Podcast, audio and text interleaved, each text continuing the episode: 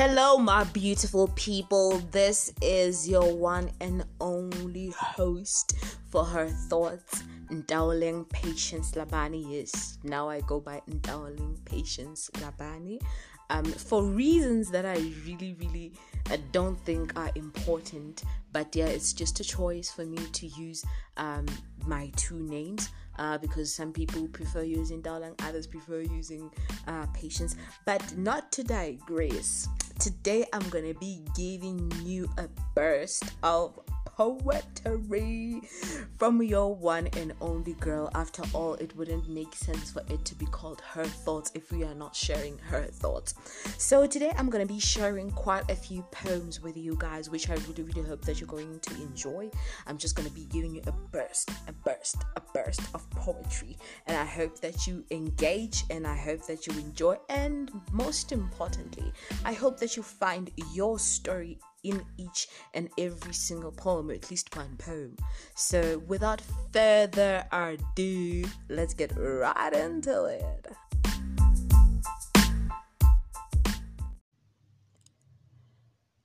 I am a combination of all the broken parts belonging to the women my father used as toys. Now he is surprised when boys treat me like a rag doll. You ask yourself why you're always battered and bruised, why you are gutted like a fish, harvested like a fresh garden. These men are telling you that you, woman, are nothing but society's tumor.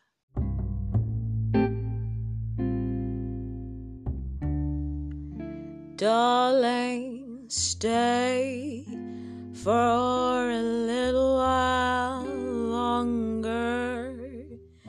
Don't you wanna see me drown? Stay for a little while longer see how we make the fire last. I do not hide what you think should be my shame. Mm-mm. Rather, I hope you find it freeing as I amuse myself on the disgust you wear on your face. You think pretty has no imperfections. This only lets me know that you're a child still. Where the fire has burned, you see a mess. I see beauty in the ashes, that everything can be turned to nothing. Your eyes are still filled with judgmental innocence. You believe the line dividing two opposites is so clear. You think still that the opposite of love is hate, whereas it's indifference. But I'm willing to be the lesson of your emancipation, to free you of your inferior thoughts which you deem superior, all because ignorance still looks beautiful when you're a child. My love, beauty is ugly. Love is a mass to bear flesh, riding on flesh in the hopes of manifesting a feeling into kinetic energy, the sweat, the tears, the fluids exchanged by open cavities of bones grinding on bones, of muscles tearing and mending, of screams and curses. Perfection rests only on the eyelids of a newborn baby, not on the mouths of those who have tasted the world, my darling.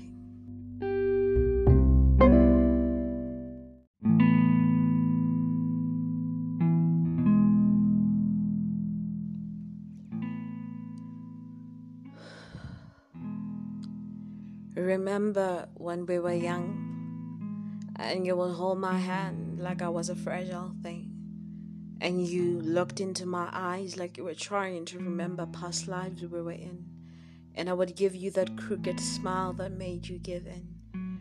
Remember that feeling that coursed through you and into me, the footprint of your energy attaching itself to me. Remember how we would sit under the mango tree and he would tell me tall tales told timelessly by the old. Remember the first time I put my hand on your face and I swam deep into your thoughts, and you started being tumultuous, thinking I've come for your treasures, like a pirate swimming the oceans of your subconscious to rob you of your gold. And then you learned I only came to calm your storms. I was grown, and so were you. I wasn't a girl, and you weren't a boy. We evolved from a short story into a haiku. You started trusting me with your smile. I started trusting you with my dreams. You taught me romance, and I taught you the art of becoming. And every time I went to sleep, I would turn your words into my pillow because you taught me to dream only on finer things. I will never forget the first time you opened your garden to me and I stepped into your subconscious. And all the childhood thoughts that haunt you were on the ground like fallen leaves, and I helped to pick them up. Because in your wonderland I was Alice, and in mine you were the Mad Hatter. Sometimes you would turn into a tortured poem, one I read across lifetimes, one I had become so familiar with, it found a way to ground me. Whenever gravity lost its apples and I started floating in the supernova abyss, I believe you are a constant in my hungry world. I never asked even when you offered because I knew that you also needed. And truth is, I was afraid to offer in case I was depleted, then we would be defeated. So it became easy never to ask, never to hunger. We would remain then with the idea that we could be enough for each other.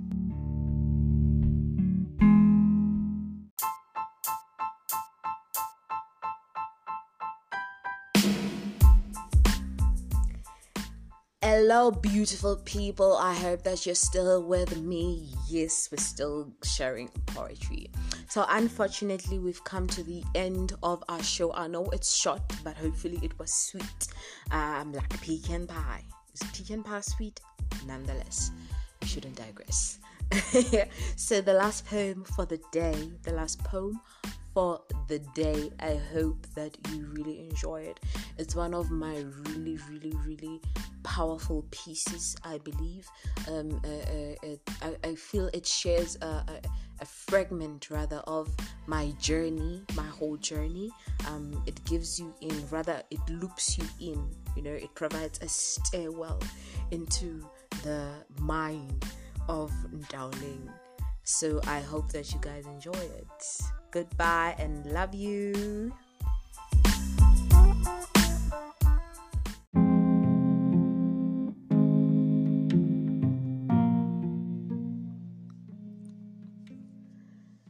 I never want to question to you. I myself am a war zone, a layer of death. I have swallowed too many beautiful bodies accidentally, even as I speak. And I foam at the mouth that even crows don't desire to taste my skin. I have lost sight of beautiful things. Now, even broken things attract me easily. Things that are starving for magic, things that have been craving light, things that are wilting, things that hold no root. I hold them in my hand, staring with star deprived holes where eyes should be. My sockets have been stuffed with molasses so I can fake seeing beautiful things. This body of mine has no desire to crash into you. I can only hope to be a shoddy painting that you still find beauty in. I can only hope to be the homes that you've always wanted but never had. But truth is, I'm just a shell of former things. So I should tell you before I take my final leave. I too used to dream of being someone's beautiful. I never wanted to carry dead bodies within me. I've always wanted to taste all the colors of the rainbow and feel them exploding on my tongue one by one, and to reach the end with the hopes of a pot of gold waiting for me. But all I've done for the past years was to taste the black from my skin, and to reach the end only to find a cauldron of coal waiting for me for me to cook myself and these bodies within me generations before me made me carry. I can't see. I haven't been able to see or feel in a very long time, but truth is, I found you. Your essence rubbed up against my skin and forced my soul to awaken from its eternal slumber in order to taste your skin, in order to taste your rainbow. You have never been stingy with your colors, and so I'd like to thank you for allowing me to be childlike in. Truth is that feeling left me a long time ago when I saw the man who looks just like me beat the woman who carried me, my first country slaughtered and slain right before me, and the next day I saw her body dangling on a rope of his unfulfilled promises, and my childhood belly hanging on a thread no bigger than my umbilical cord. You are magic. Now, I don't know the real definition of the word. I know that it's supposed to be beautiful and pure and that it saves. And so I, I should ask before my depression and anxiety set in, and I remember that I'm only a guest at your house, for you to blow, and I will wither away happily. Before I start distrusting your smile, because truth is, I don't trust you and I've never trusted me.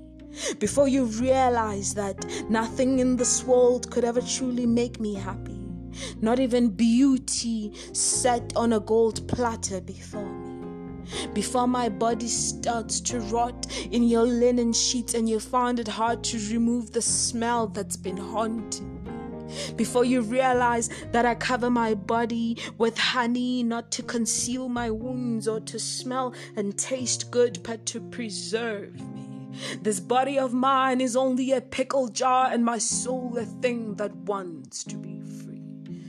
And so I'm asking you to blow me, and I will wither away happily before I devour everything. Before you open your mouth to say, I love you. I was sitting an empty canvas on a very steady three legged easel, quiet, pondering waiting for the first brush stroke of intimacy. I was hoping for some orange, some green, some yellow, purple, and yellow. But I was painted black and red. Black being the color of my skin and red being the color of blood. My sister's blood. She was raped. She was murdered. Three streets from home. This had been her home for over 10 years. She was killed. She was raped. She was murdered. The blood is for my Savior. He was killed for my sins. But my sins have not left me since. I was hoping that my painter would add a little yellow but my painter was fragile, was angry, he was scared. I stood on the three legged easel in a very dark room,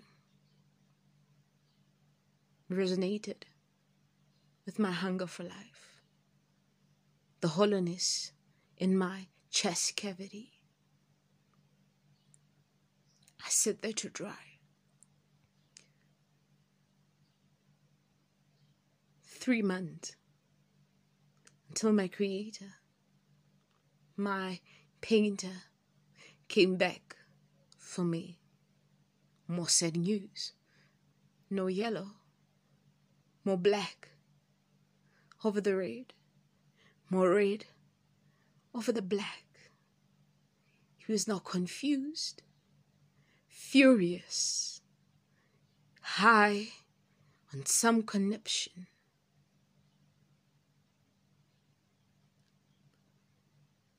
I forgot how to be a painting that makes people smile. But I stood steady on my three legged easel until until it was all done.